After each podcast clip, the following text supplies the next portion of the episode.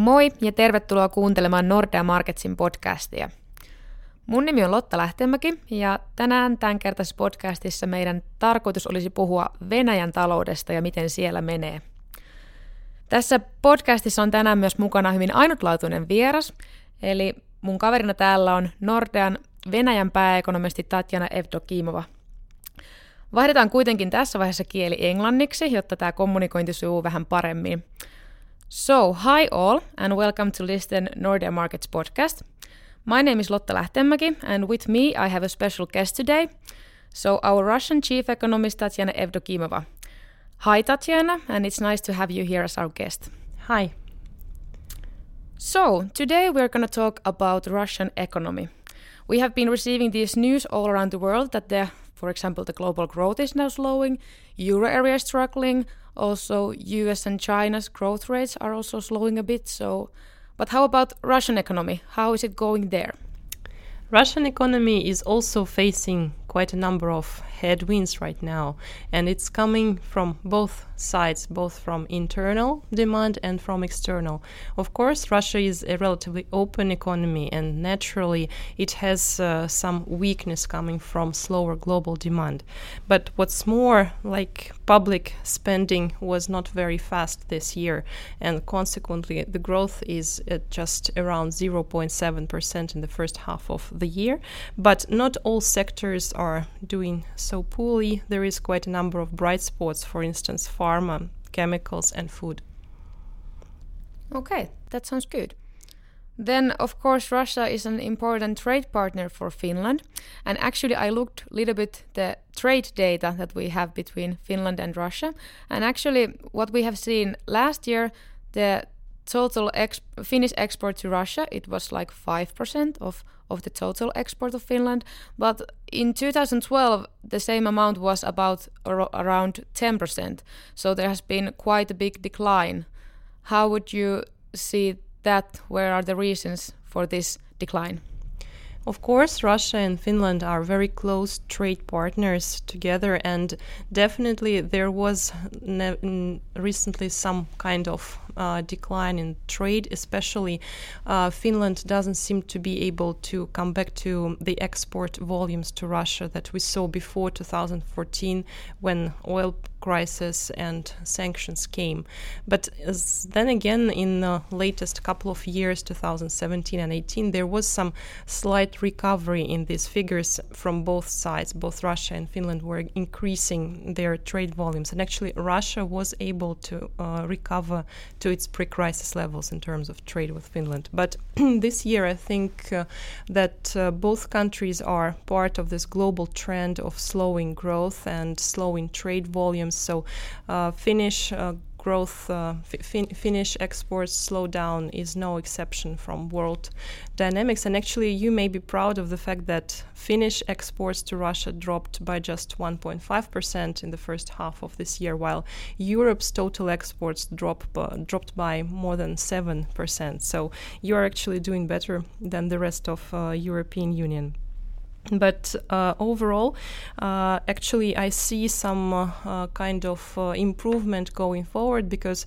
Russia is currently at the beginning of potentially some investment cycle because uh, the government is launching quite a number of projects which involve a lot of construction and infrastructure building, and for that, of course, we'll need a lot of machinery and equipment coming from the Nordics. So, very probable that we'll see some turnaround next year when this these uh, projects come to a more active phase. Okay, yeah, well, that sounds good.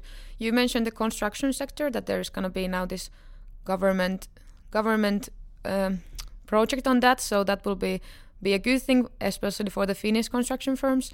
Are there any other sectors in Russia that that, for example, like consumer goods sides, is that something that could be good for the Finnish export firms that, that focus on that area, or how do you see the consumer side in Russian economy?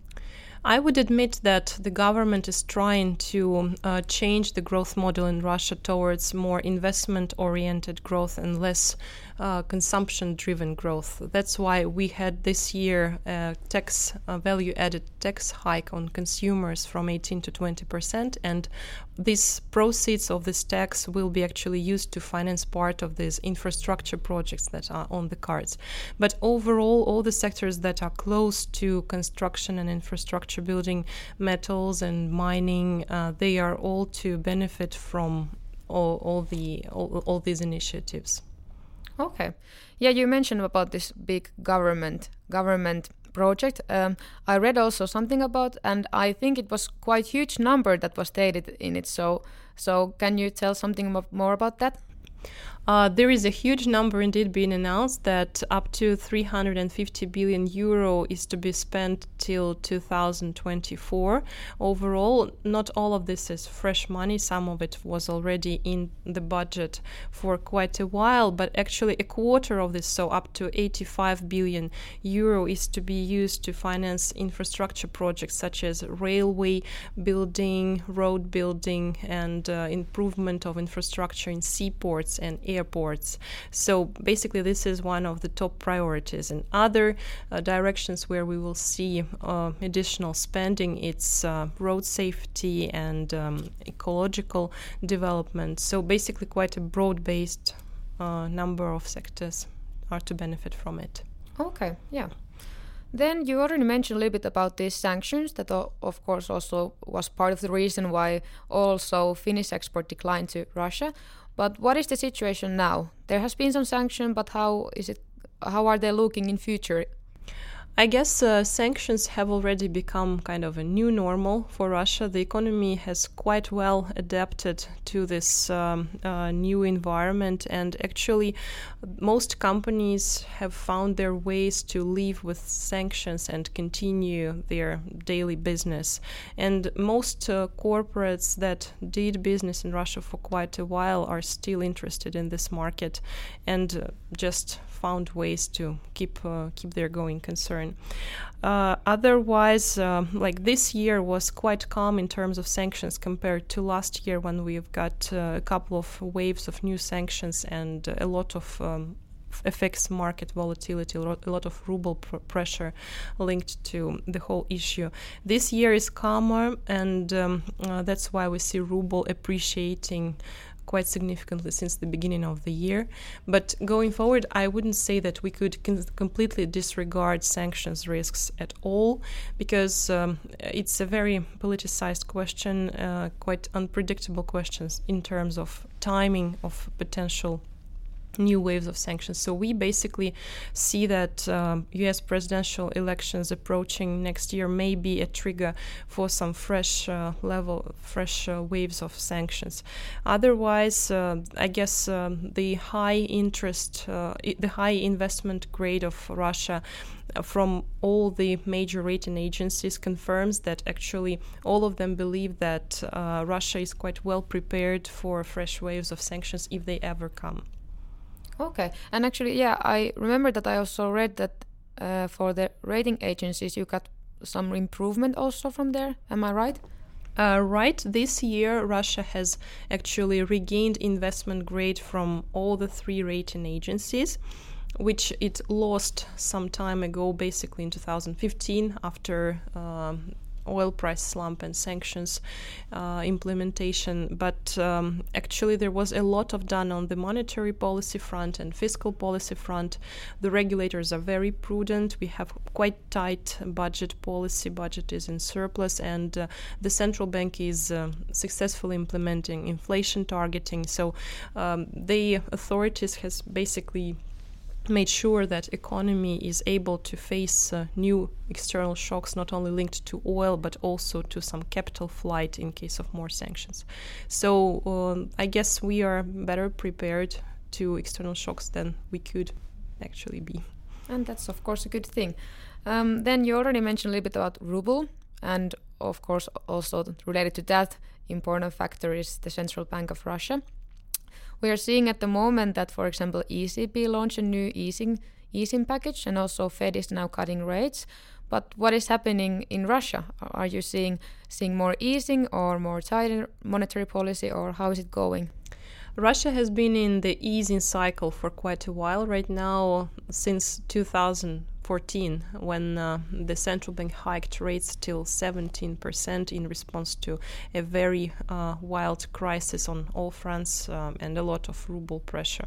Since then, as economy uh, slowed and then inflation pressure slowed, uh, the central bank was able to start cutting rates and was doing it regularly over the last five years. And right now, the key rate is at 7%, something probably unimaginable for Finnish reality, but still, and um, uh, there is some more room for further easing. Uh, I guess something around 1 1.5 percentage points in the coming couple of years. But uh, that is also to a great extent dependent on what's happening happening in the global economy because if we see some slowdown and uh, more pressure on the oil prices then ruble may be a bit vulnerable to this shock and in that case that would limit central bank's ability to cut rates further. But right now uh, potentially lower rates may well become may well become uh, a good stimulus for the economy going forward. Okay that sounds also good. Yeah. What about then? You mentioned also ruble. So, what is your forecast for that going forward?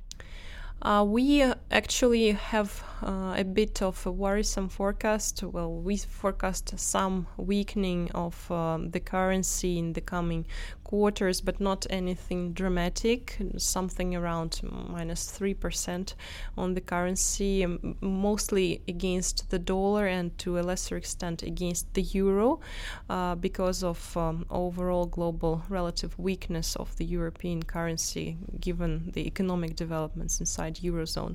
But otherwise, ruble is mostly vulnerable to external shocks and um, uh, it's ma- basically moving very closely together with other currencies of emerging markets. And if we expect more trade war worries, more uh, risks of global slowdown, then of course markets will rather be in a mood not very uh, fra- favorable towards um, emerging markets and towards the ruble. That's why we see some some weakness, but I think that it won't be to such an extent to make uh, trips to Finland too expensive. Okay, that's of course a good good thing on the Finnish tourism side. So yes, then. Uh, a hot topic, of course, at the moment is trade war. You already mentioned that that will, of course, create uncertainty and might also relate to ruble. But have you seen like any other impacts of the trade war to Russian economy on the export side, trade side?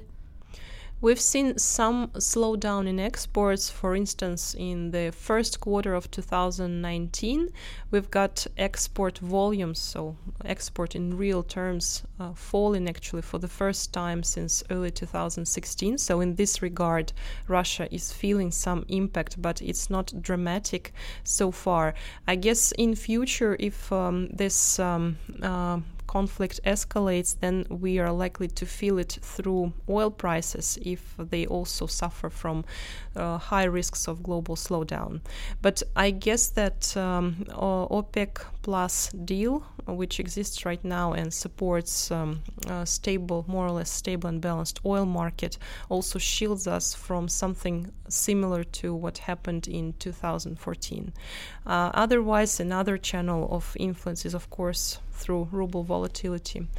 Uh, and I guess that the initiative of the government to actually launch a lot of internal projects may also save uh, economy from the hard landing in case of um, this kind of uh, global uh, volatility and uncertainty, because uh, local public demand from the government may uh, counterbalance slowing demand from external side.